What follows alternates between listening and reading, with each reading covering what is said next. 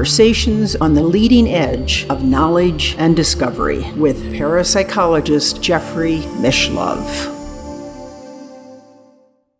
Hello and welcome. I'm Jeffrey Mishlove. Today we'll be exploring highlights in the spiritualist literature. My guest is Maxine Meilleur, who is a spiritualist medium. She also has her master's degree in religion from Harvard University. She is the author of the two volume set called Great Moments in Modern Mediumship.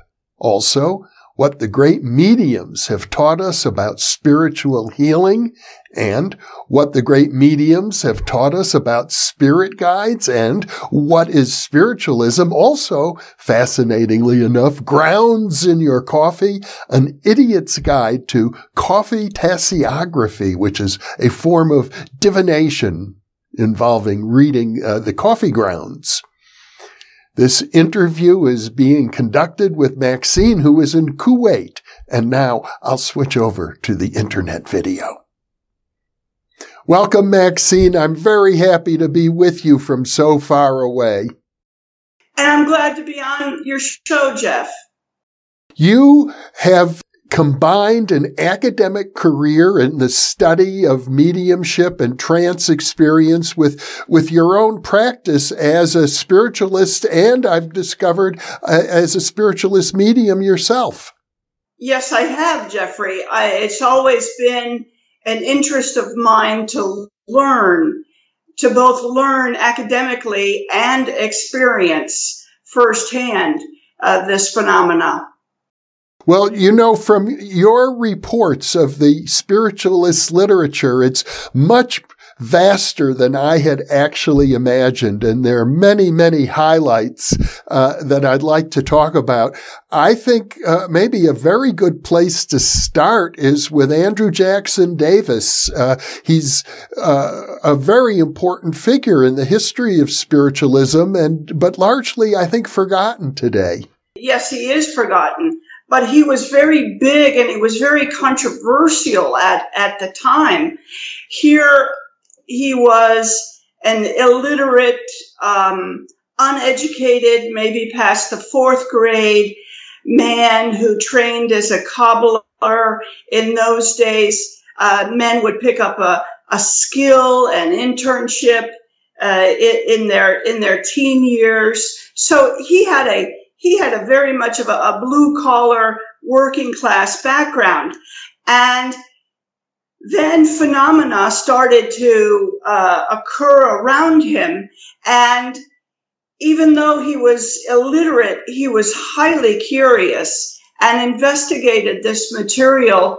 And he ended up, um, we would call it today channeling, but he wrote books uh, while in the trance state that myself and a few other people tried to read them. Uh, it, it was obviously material beyond the reach of a of an uneducated cobbler, and he's forgotten uh, uh, a, a, in a large part also because he was a controversial figure.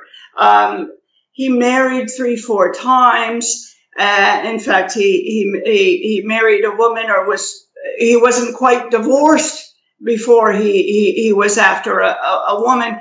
And so within the, within the mores of that society that, that put him in uh, disrepute and made his work and his uh, phenomena um, looked over.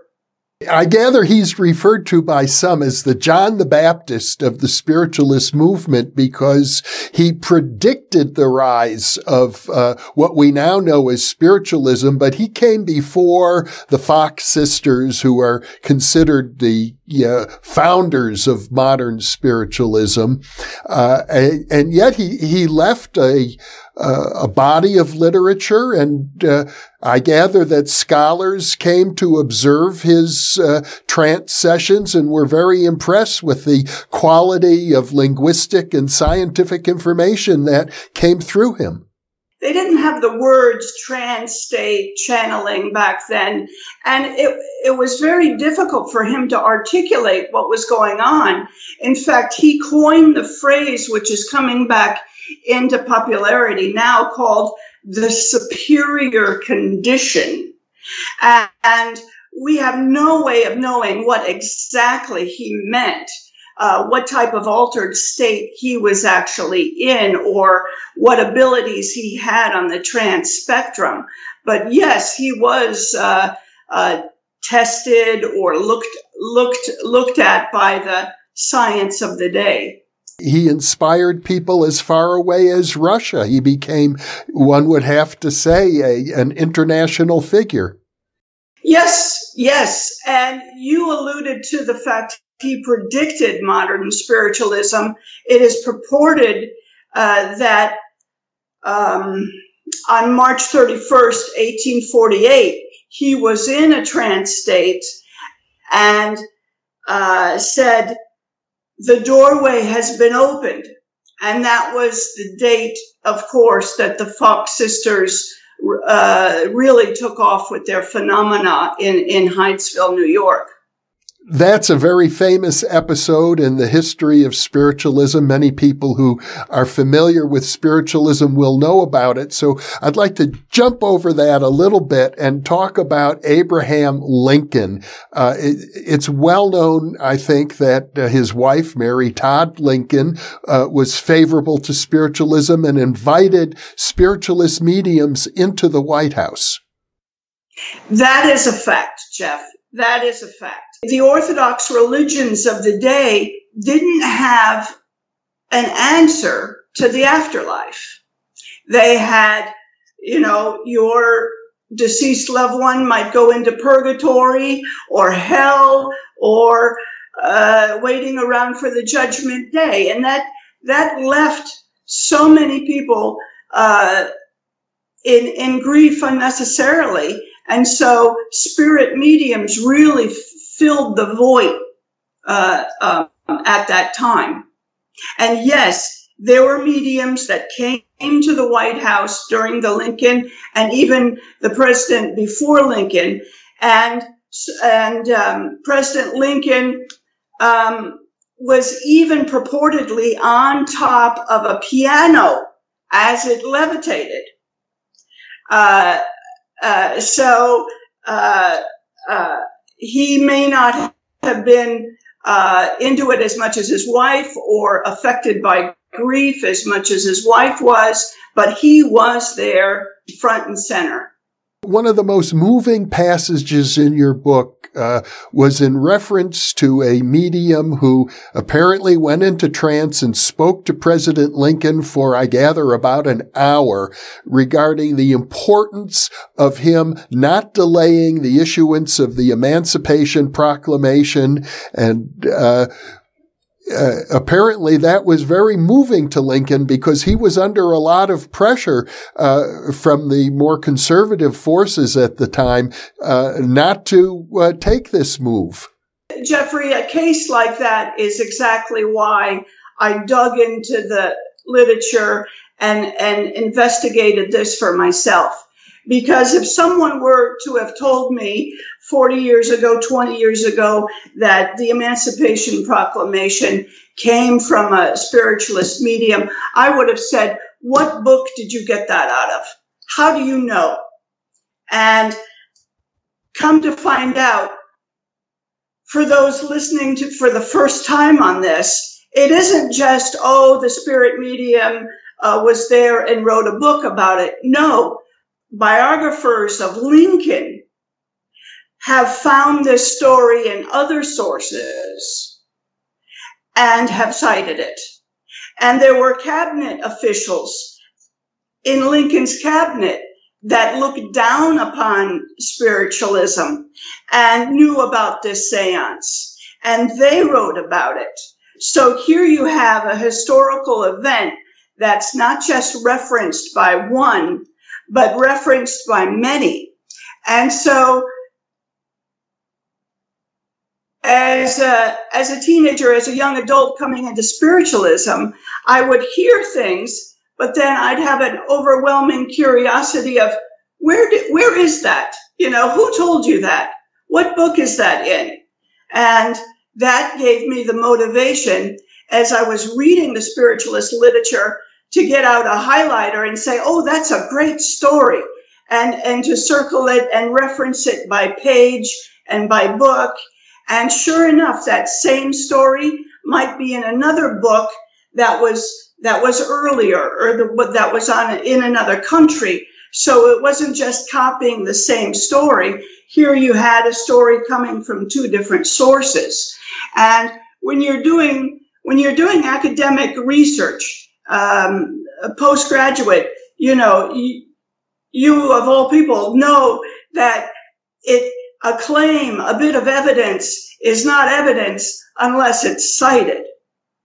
Well, your two volume set on the uh, great moments of modern mediumship includes, I guess it must be hundreds of examples of uh, events that even today, after uh, 150 years of spiritualism, probably the average person thinks these are impossible. They couldn't have occurred. Now, I know from the literature of parapsychology that these things are occasionally documented under well-controlled scientific conditions. But when you uh, look at the reports of uh, spiritualist circles, witnesses who have attended seances, uh, it seems as if for every instance that occurs uh, under scientific conditions, there are probably 20 or 30 uh, identical reports under less well controlled conditions, but they seem quite plausible.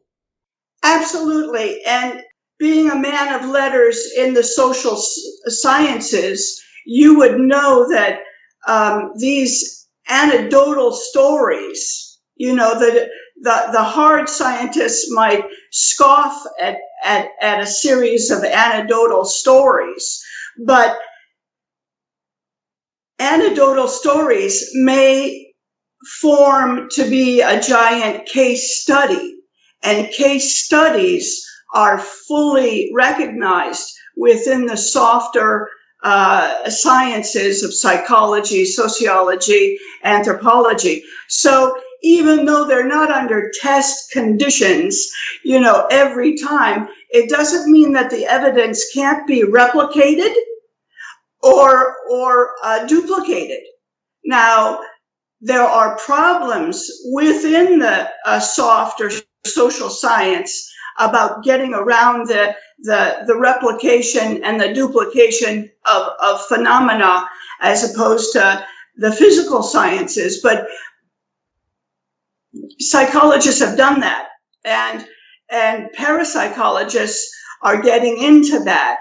The the problem is when you're dealing with consciousness uh, it, it's very difficult to devise uh, controls that can be duplicated and replicated uh, and so that the evidence can be uh, formulated and uh, codified you know, like like the like the scientists want to see the the evidence um, uh, in a table form. You know, so I the only person who's really been able to do that uh, within mediumship is um, I might mispronounce her name, uh, Julie Beischel. Beischel.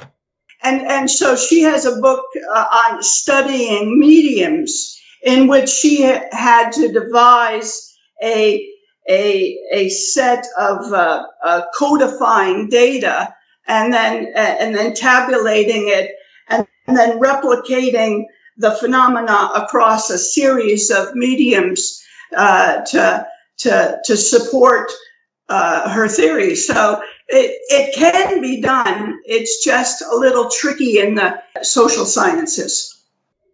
Well, let's talk about apports. Uh, I did an interview with Stanley Krippner. He went down to uh, Brazil and studied a, a, Brazilian medium named Amyr Amiden, uh, who produced numerous apports. They were witnessed under very uh, good uh, conditions. And as I recall, uh, the objects that were apported are housed currently at, in a university in Canada. I know Stanford University uh, in their museum. There's a, also a collection of uh, objects that were ostensibly apported. But when you look at the uh, accounts from spiritualists themselves, there must be uh, 40, 50 different uh, instances where apports have been attested to.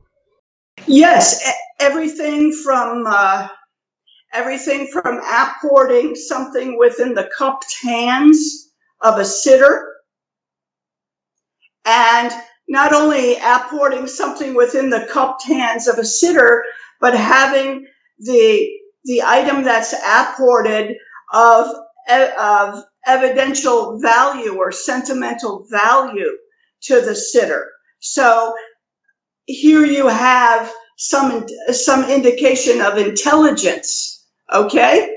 Now, you raised the case of, uh, uh, of that man from Brazil, and that raises an issue, several issues actually, because I put parameters around my research in that I would only look at mediumship. and I defined mediumship as communication with the spirit world. Okay. And that infers dealing with an intelligent entity who just doesn't have a physical body. And that this phenomena or the, all of this phenomena is not random. Okay. Now, I would contend that the apports of Amyr Amiden are random and without intelligence and therefore not evidence of mediumship. And I go on, I, I go on to say someone that you know very well or, or uh, a research sub- subject called Katie the Gold Leaf Lady. She apported um, metallic material right off her body. Okay. But how could you tell that that production of this gold, it wasn't gold, but it looked like gold. How could you tell that this production of gold leaf off her body was spirit communication? There was no indication that it was spirit communication. And the apports of Amyr Amiden, even though they're plentiful, are more PK than mediumship. This has always been one of the problems for survival researchers in general, since we know that living individuals can produce psychokinesis and telepathy, clairvoyance and precognition. Uh, how do we know when these are exhibited in a spiritualistic context that it's not really uh, psi, as parapsychologists call it, produced by living individuals rather than disembodied spiritual entities? Well, I would I would point to a medium called Estelle Roberts, and she's deceased now, but uh, she was well known in the 20th century in the UK, and she wrote 40 years a medium and 50 years a medium. Uh, she was purported one of the mediums to go to Buckingham Palace, and and she for a very humble uh, woman she produced phenomena and had a client list that went into the royal family. And in her seances, she did not produce just apports. She produced a phenomena called direct voice. Uh, in that a voice was manifested not through her talking. It wasn't trance, but a voice would be heard from anywhere in the room and uh, the voice would be one of her um, guides or spirit controls by the name of Red Cloud. And Red Cloud would say, um, I have a man here in the spirit world and he wants to bring a rose to his wife who is in the seance. And a rose would uh, be apported to this woman's lap. So that is more of a of evidence in support of mediumship. That's a very good example. You also describe numerous examples of spirit materialization, full bodied in some occasions, spirit materialization. I think in one instance, the, the spirit materialized and remained present uh, for some 20 minutes, uh, allowing itself to be photographed. Uh, materialized entities have come in so solid that they have had a pulse and they have asked sitters at the seance who were doctors to get out their stethoscope and and take their pulse. And in an Alec Harris seance, an individual materialized so firmly that he said uh, to one of the sitters, strike me in the chest. You know, and I'm not a ghost. I'm not a phantom. Strike me in the chest. And sure enough, you know, it, uh, uh, the, the, the entity was struck and, and, and, and evidence was given that it was, that it was so solid. Might I also say something, Jeffrey, because we, we get confused with terms. Um, and whenever I hear this, either in a debate amongst skeptics or in a conversation amongst researchers. It's very important for people to understand that proof, the word proof, is not used in science. So science does not give proof. Science gives evidence. Proof is a mathematical term. You remember in high school we had to prove the Pythagorean theorem, but in science we gather evidence. So don't let someone talk about scientific proof. That's really an oxymoron. It's, it's evidence either in support of a theory or, or, or not in support of a theory many people feel that the history of spiritualism is, is full of fraud, that there are all kinds of examples. I've experienced them. I bet you have too of, of people who see this as an opportunity to uh, take money from gullible people. Uh, and, and, that has always been a kind of cloud hanging over uh, the the spiritualist movement. I wonder how how the various, uh, uh, especially when it comes to things like materialization of of spirits and apports, uh, what are some of the best arguments? Uh, with let's take spirit materialization that that would counteract the argument of fraud. Uh, to me, one of them is that when the uh, materialized spirit appears and can be touched, as you point out, that then the, the witnesses actually witness the uh, entity dissolving right in front of their eyes. Exactly, exactly. And it also goes to can it be reproduced and um, can it be re- uh, duplicated? Okay. Materialization has been duplicated. The phenomena has been duplicated.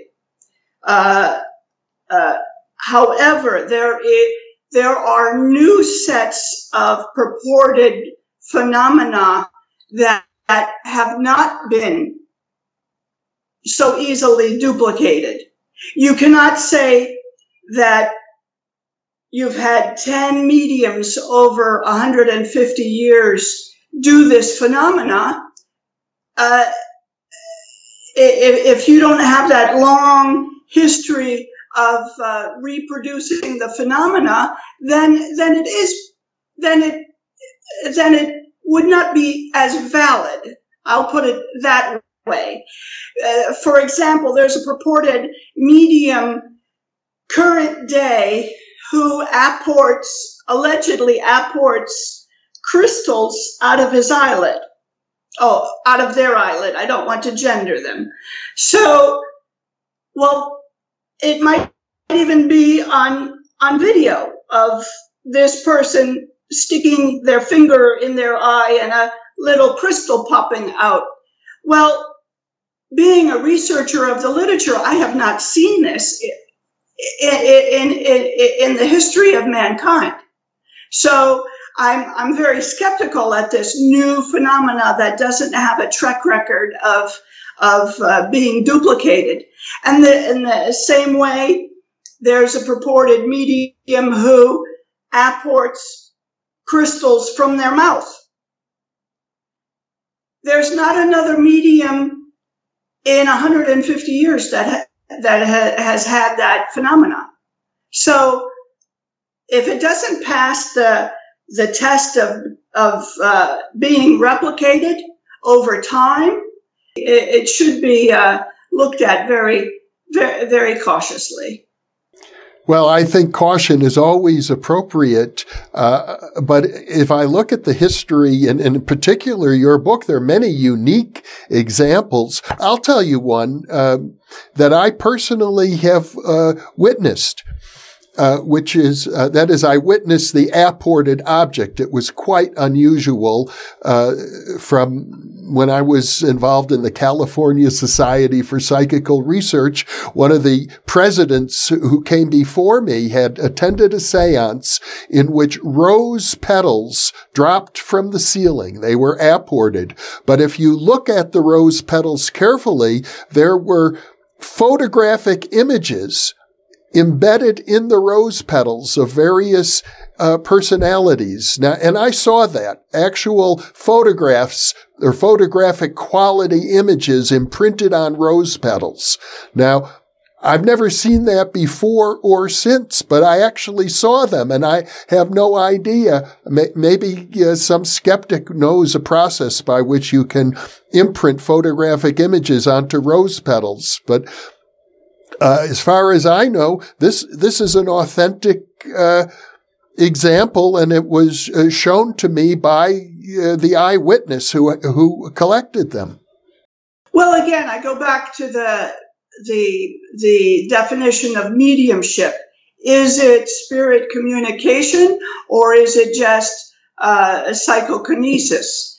And uh, when you when you when you mention materialization, there have been materialization seances where um, facial features, uh, um, a spirit was materialized with a certain type of broken nose or a Jimmy Durante nose, and they said, "Feel my nose." Uh, isn't that the nose I had in life?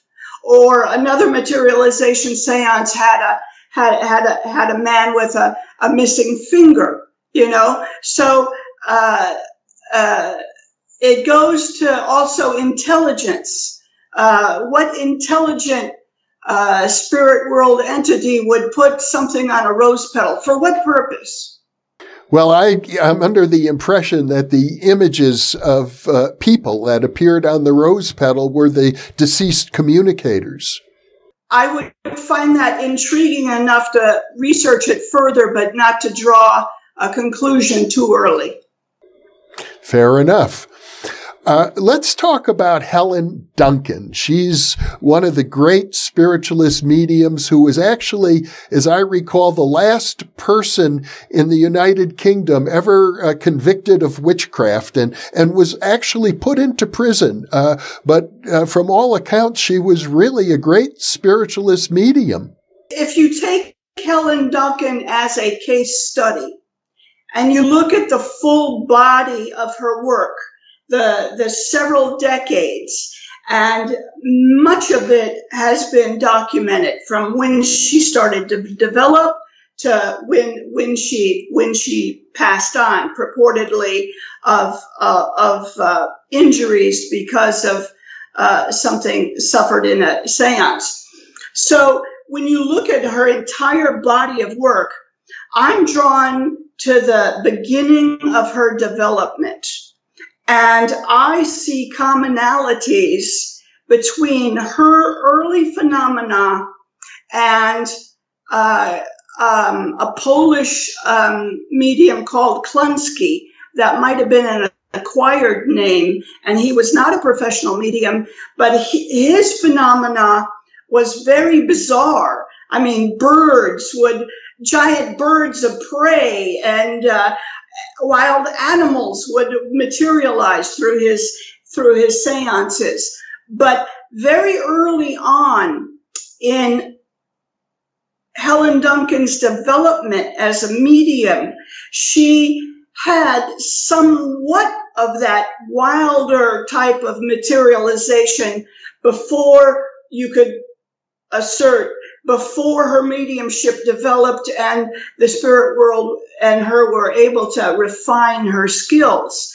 So she is a, a case study that actually um, sheds light on the development of a physical materialization medium and to show that it isn't all um, um, uh, as it was in the beginning, uh, it will be at the end. It, it definitely showed a development many people reported, as I recall, uh, when she was put on trial in the 1940s during the Second World War, many people came to testify as to the authenticity of her mediumship. However, because she was on trial, I gather, for witchcraft, all of this counted against her.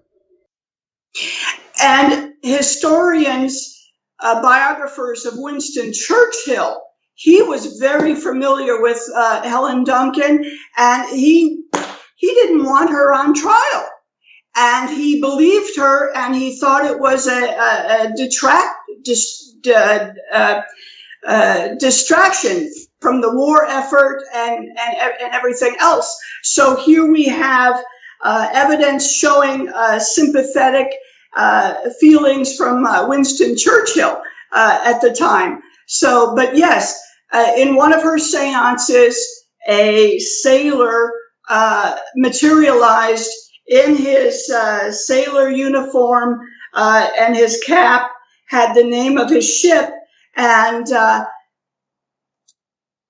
uh, he said he had he, he said he had passed on when the ship had been torpedoed but his family wasn't told and his family went off to the war office and said what happened to my son?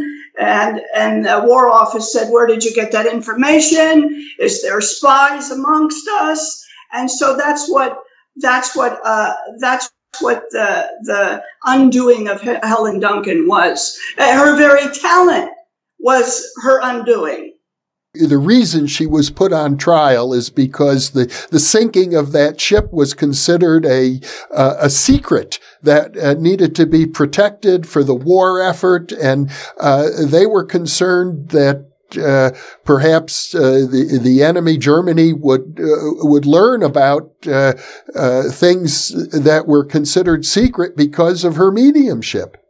And then the antiquated law laws on the books from 1735.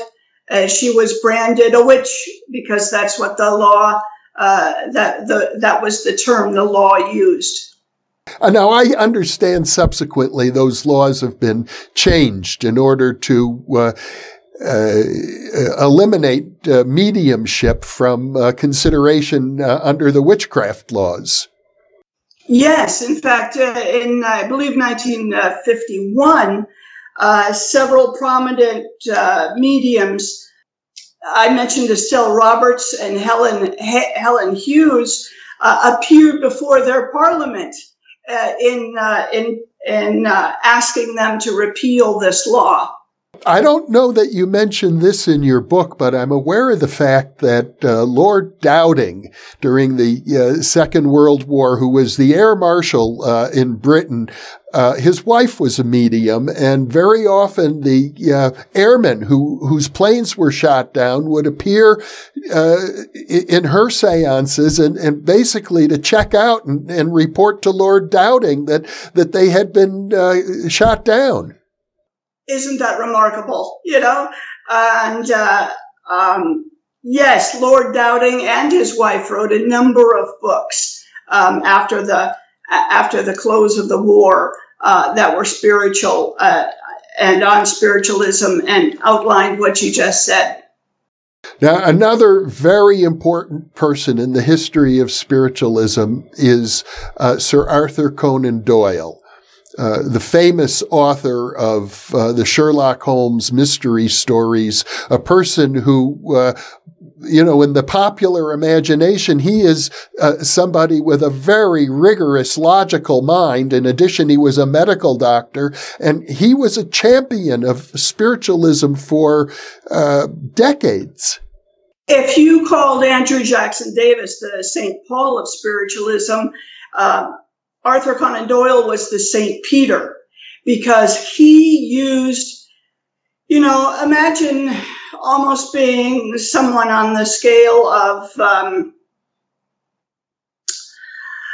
uh, the woman who wrote the Harry Potter books. You know, I, I can't think of her name right now, but uh, she has all this money, or Arthur Conan Doyle had all this money from writing Sherlock Holmes, and he used almost every cent of it traveling the world he went to America maybe 10, 12 times, uh, which was no small feat back then. He went down to Australia, New Zealand, all spreading the word of, of, uh, of life eternal, spiritualism, the uh, eternal nature of our soul, and, and the possibility of spirit communication.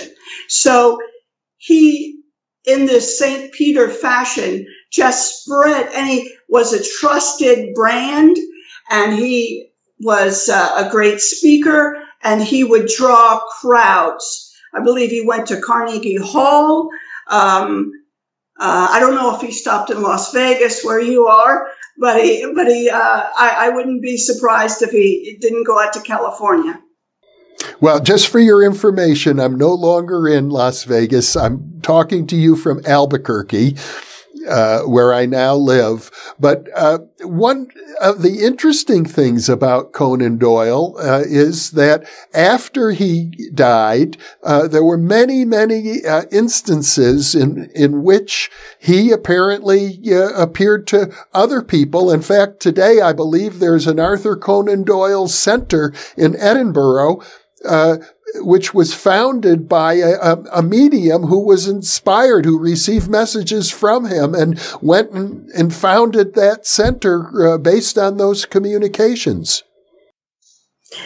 You know, after he passed, um, Lady Doyle, his wife, was inundated with every uh, professional and amateur medium purporting to be in contact with Sir Arthur, and she didn't need any any any any proof, any evidence. But to keep away the hordes of, of mediums purportedly having uh, a, a, connection with his uh, de- deceased spirit, you know, she was very uh, standoffish. And there's a story in uh, Great Moments of Modern Mediumship, Volume 2. There are two books uh, in which Sir Arthur uh, made contact with an amateur medium and this uh, medium knew she was kind of out of her league to call uh, Lady Doyle and say, I have, I, I, I have the nerve of saying I have Sir Arthur here, but Arthur Conan Doyle impressed the private telephone number on the mind of this amateur medium. And she wrote it down. She heard it clar- clairaudiently. And, and she, she, she said, am I going to dial the number? What am I going to say? So she dialed the number and, and, and and they said, yes, this is the private number. And uh, yes, you are so and so. You're purporting to be in contact with our with our uh, husband and our father. Uh, but go ahead and bring us more proof. Thank you very much. And or more evidence.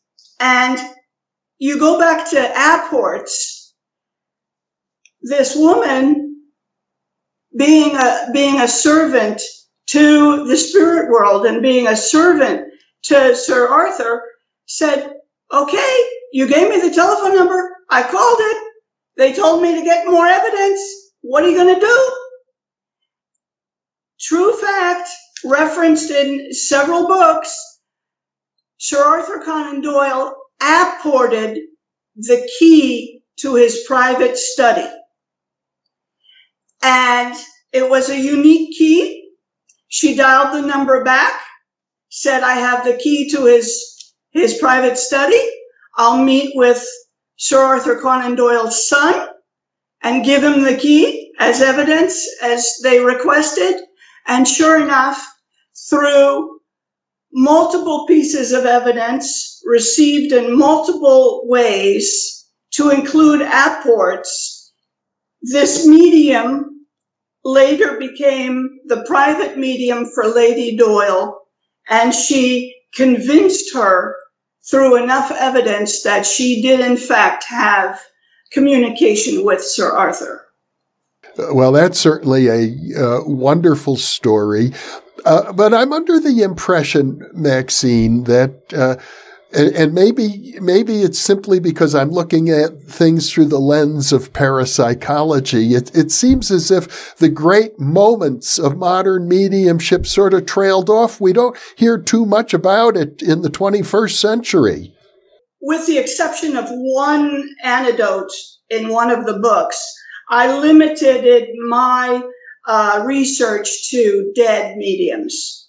So there are mediums out there producing phenomena, but I, in my research, I avoided, I avoided them for the, for the sake of compiling all of these, all of these case studies.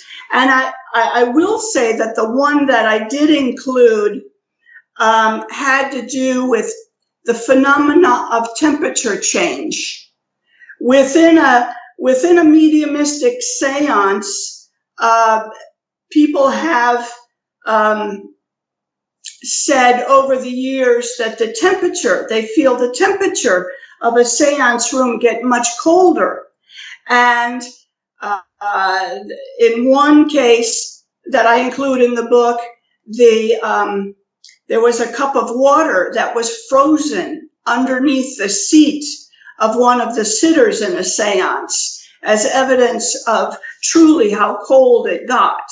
So, but for my research, I limited it with the exception of that one case to, to, to dead mediums, if you will, or, or uh, mediums of the past. Uh, I did allude to the fact that there are still uh, purported mediums producing some phenomena, but I would say that uh, research worthy, there perhaps is only one who might give uh, uh, permission to to uh, uh, uh, be looked at closely as a case study, whether it be through scientific controls. We just don't have the, this type of phenomena anymore. One of the uh, sociological connections with spiritualism seems to be warfare. I mean, uh, the Civil War, the First World War, the Second World War, all created many bereaved parents who had lost their children and uh, sought mediums. And uh, I wonder if uh, you feel that way. Would you say that spiritualism as a movement is declining? Instead of being an answer to this problem of grief, a lot of the phenomena has been turned into entertainment. It might be entertaining, but uh, the emphasis in turning it into entertainment or capitalism uh, is definitely not what it was in the past. So th- this is definitely uh, showing how things have changed. Well, Maxine Meilleur, this has been a uh, fascinating discussion. I'd love to have more conversations with you. I know that uh, in in your two volume set of uh, great moments in modern mediumship, there are hundreds of fascinating examples that we haven't begun to touch on. And I know you've also written other books about spirit guides and about healing and even about uh, reading of coffee grounds. I discovered you have you have a book, book on that topic as as well. So I uh, hope we'll be able to schedule uh, future conversations with you. I would like that, Jeffrey. And I just want to know, or I just want to tell you that uh, your your show um, spreads the word of para, parapsychology to whole new audiences. And this phenomena is now ready to be understood all around the world in, in a very um, grown up manner. Well, Maxine, I, I want to thank you very much for being with me. And uh, actually, I hope someday we can have a conversation about your own experiences as a medium. Yes, I, I could add a story or two to that. And for those of you watching, thank you for being with us.